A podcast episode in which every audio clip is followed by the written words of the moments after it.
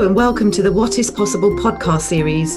I'm Nazreen Visram, your host and head of charities at Barclays Corporate Banking.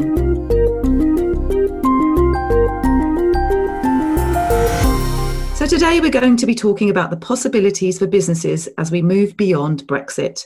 Whilst companies have been focusing on adjusting to new ways of working in the wake of the global COVID 19 pandemic, more upheaval is on the horizon. On the 31st of December this year, the UK's Brexit transition period comes to an end, with or without a trade deal in place, and businesses need to be ready. It is fair to say that most companies are focused on the challenges post Brexit, but equally there are potential opportunities ahead, be that trade deals with both the EU and the US and beyond, or tariff and policy changes on the ground that may open up new markets even as they narrow others. But before I introduce our guests, just a quick note about today's recording. We would normally produce our podcast together in person, but as these are not normal times, this podcast is being recorded remotely from our homes. Our guests today, Sophie Wheeler Traherne, Government Relations Advisor, and James Binns, Managing Director, Global Head of Trade and Working Capital, will lead us through the ins and outs of preparing for post Brexit global trade and how upcoming US elections and imminent trade deals could redraw the world's trade map. Sophie and James, welcome to the both of you. Thank you for joining us, and let's get started, shall we? So, global trade has already changed a lot in the last few years. James, set the scene for us. What does the world trade map look like today?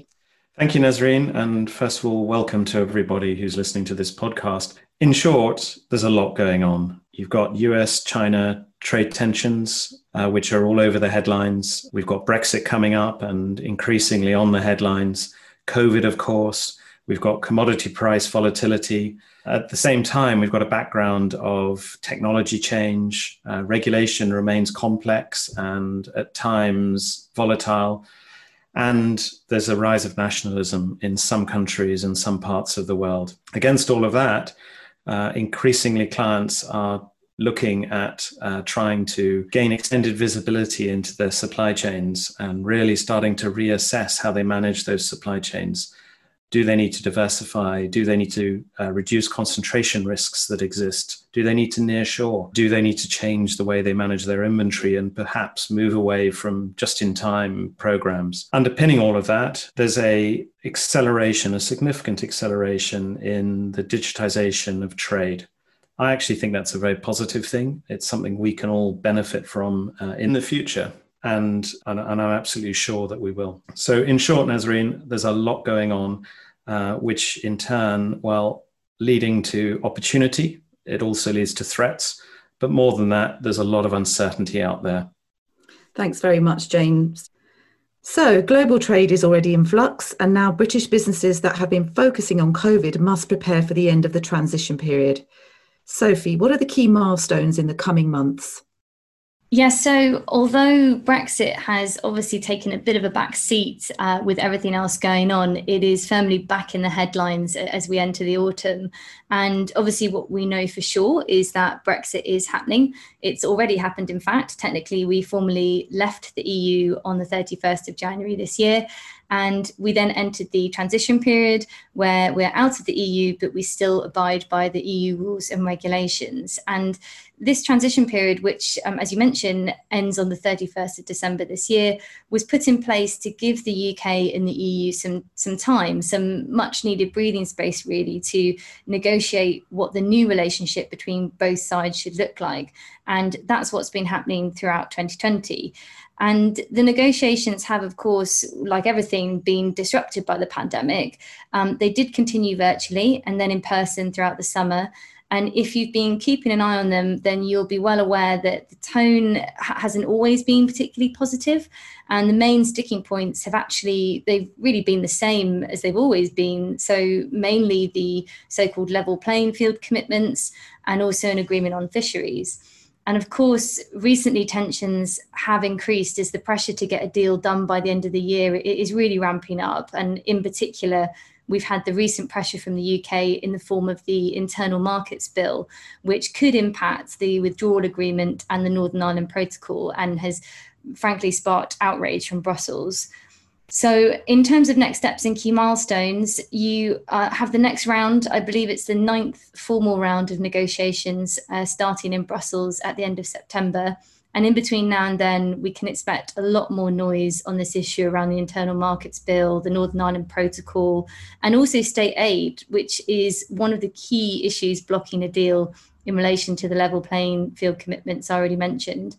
And all this is really leading up to the European Council summit on the 15th to the 16th of October, which you might have heard Boris Johnson reference because he put down a bit of a political marker recently by saying that if there was no agreement by the 15th of October, the UK would essentially end the trade talks and go for no trade deal at the end of this year.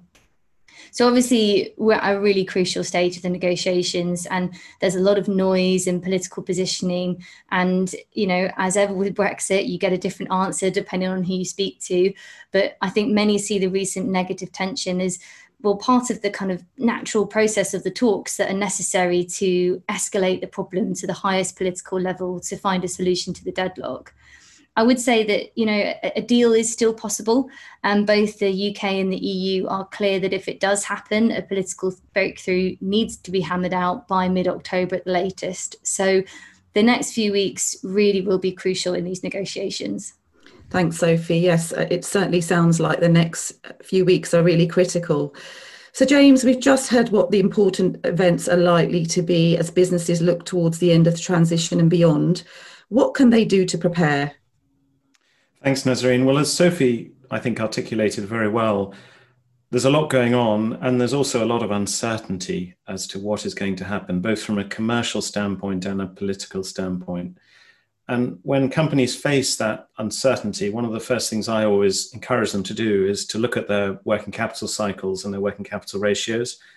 Because working capital and having the right working capital, working capital is a bit like the fuel tank of a car. If, if you don't have the right size of fuel tank, you're not going to go anywhere, um, or you're not going to be able to go as far as you need to go. And there are three main um, components of working capital. There's days sales outstanding, which is how long it takes your buyers to pay you. There's days inventory outstanding, which is how long it takes you to convert inventory and the stock period for that inventory before you sell it. And there's days payable outstanding, which is the amount of credit that your suppliers give you. So how long um, they give you to pay you know the longer it takes for your buyers to pay you the longer you continue to stock inventory or have to stock inventory the more cash you're going to need to fund your working capital cycle. Um, and similarly on the days payable outstanding if your suppliers need paying early because they themselves have working capital problems you're going to need more cash to do that as well. So from a brexit standpoint the, the big threat from a working capital perspective is border delays um, and delays in payment from buyers.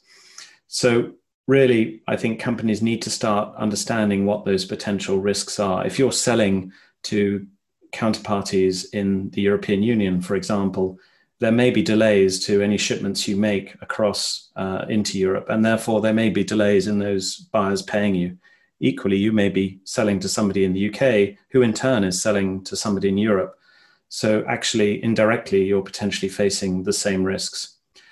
If you're importing from Europe, again, there may be uh, border friction, which means you need to stock more um, to be able to cater for future demand and maybe uncertain demand in your home market. That will potentially mean higher stock levels and again, uh, higher working capital funding. And when I talk to clients about working capital cycles, I always encourage them to think not just about their own working capital cycles, but also about their supply chain as a whole and those of their suppliers. And this is to some extent where the days payable outstanding comes in. And just trying to understand what risks suppliers face and how suppliers are able to mitigate those risks. And if you, as a potentially large buyer, are able to help mitigate those risks, and in doing so, uh, mitigate some of your own risks. So that's working capital cycle and really building buffers in to cope with any future uncertainty and potential scenarios, I think is, is going to be critical. In terms of a few practical elements, uh, if we have a customs barrier uh, between the UK and Europe, which obviously looks like um, it's a probability, a high probability, then um, there's some very good advice on the HMRC um, website. Uh, and one of the things to consider as well is if you have a EORI number, um, that is the number that is required to clear customs and go through customs operations. And if you don't have a EORI number, you can apply for one on the HMRC website. But equally, if you have a EORI number and it doesn't begin with a GB in front of it, then um, I would absolutely look at the HMRC website and see how you can potentially renew that EORI number. Another few considerations FX risk is something to consider. We will see continued changes in euro and sterling rates, and that could get more volatile depending on what happens around Brexit. Uh, so, something to consider. And again, to my earlier point on indirect risks, the indirect FX risk of your suppliers' suppliers or your buyers' buyers. Counterparty risk uh, is something to consider as well. If you're selling to buyers who themselves are having problems, are you happy with their credit risk in the future? And what might you or may you need to do to mitigate uh, those risks? And we talked a little bit about inventory earlier on. And um, this time last year, what we saw across the market was as clients were stocking more to mitigate the uncertainties of Brexit 12 months ago, uh, there was a shortage of storage across the UK and storage costs started to go up. So, again, I think that's something to think about uh, at an early stage and, and plan for as and if possible. Thank you very much, James. Lots of really useful insights there and really practical guidance for businesses to think about. And just sort of reflecting on what you've just said, I think resilience of the supply chain is really key here as businesses and we all move forward. So moving on then, you know, when we think about trade after Brexit, many, as we've heard, look to America. But the US presidential election has the potential to shake up their policies and bring further uncertainty. Sophie, what's your take on how political events could impact trading opportunities? Yeah, so uh, a quick word on on the US election itself. Obviously, it's scheduled for the 3rd of November, and you may have seen that Biden seems to have a fairly stable lead in the, in the national polls.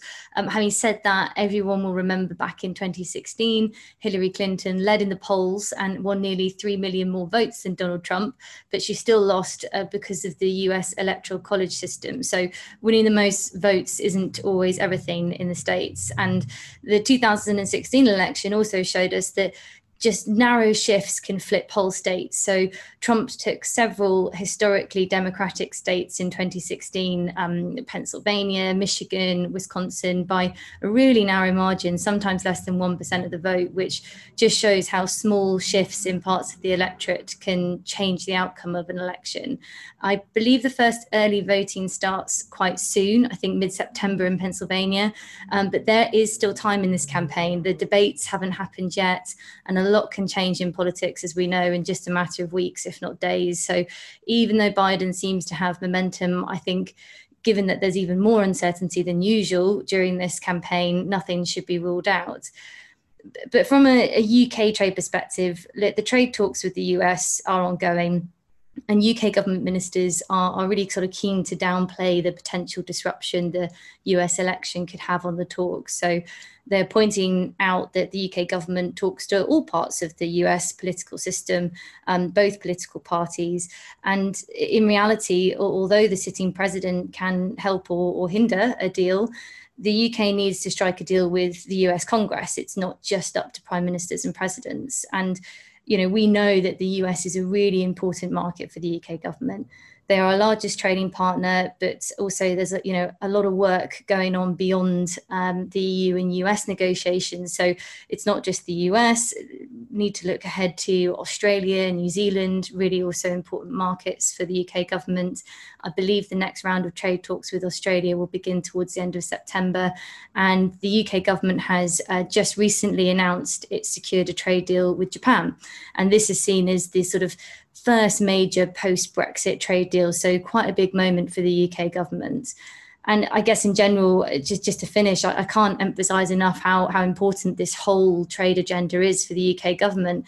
You know, for them, this is the whole point of Brexit. And for those Brexiteers now in Downing Street, um, how many times did we hear during the referendum campaign and over the last few years that Brexit will free the UK to strike ambitious trade deals around the world. So it's really crucial that the UK has some wins on this agenda and wins ahead of the next general election.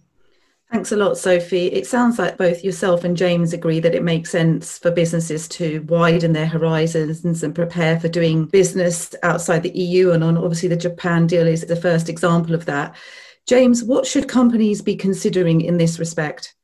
Thanks, Nazreen. Well, there's lots to consider in that respect, absolutely. And I think one of the first things to consider is there's the many resources that are out there to help British companies. Uh, in particular, there are a number of very um, effective uh, and willing government departments to help. One of those is UK Export Finance. Uh, UK Export Finance supports a number of funding schemes and guarantee schemes designed to help UK exporters and also designed to help their banks fund those UK exporters as they do business in new markets. So UK Export Finance, I think, is an excellent resource, and, and we work extremely closely with them.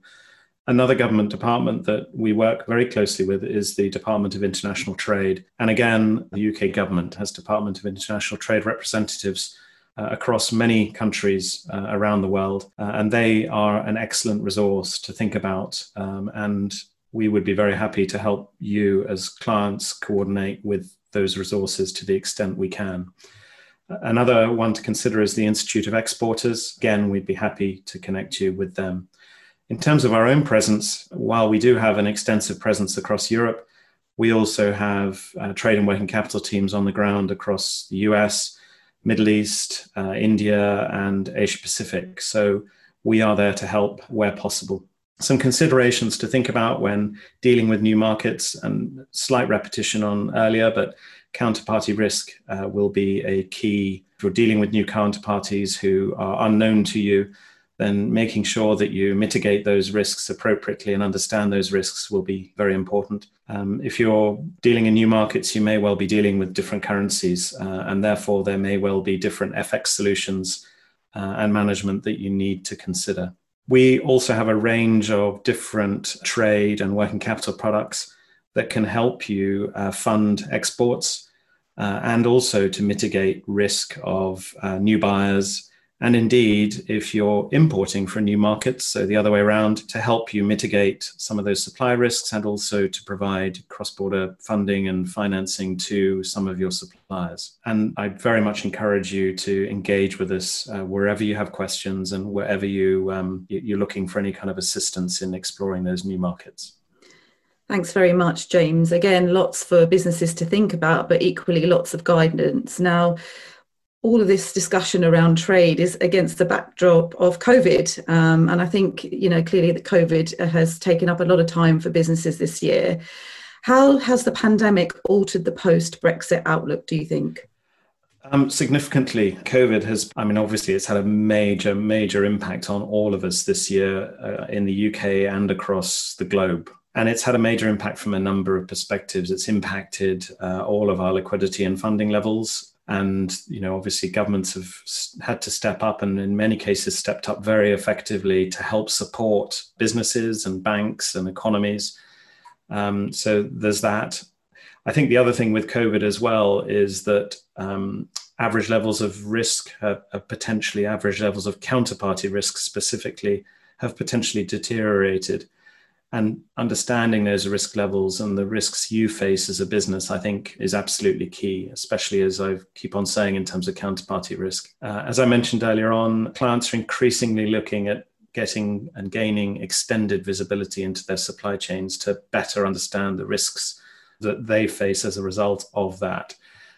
And equally as part of that i think considering the level of the sustainability and cost and efficiency of funding across those supply chains uh, is incredibly important. So, shifting from looking at your own working capital ratios and funding, especially if you're a large company, to understanding what the same picture looks like across your supply chains, I think is going to be really important. Another trend we're seeing as a result of COVID is changing inventory patterns and management.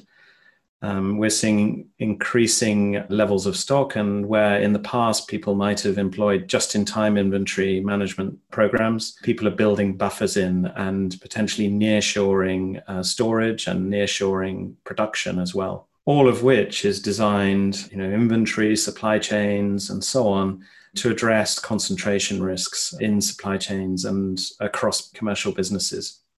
The other thing that I think is worth mentioning around COVID is, particularly in trade, there has been over the last few years an exponential acceleration in terms of the impact of technology and the speed of digitization in trade. That's not to say that we're yet a digital business. Trade documents will remain in paper form for many years, I'm sure.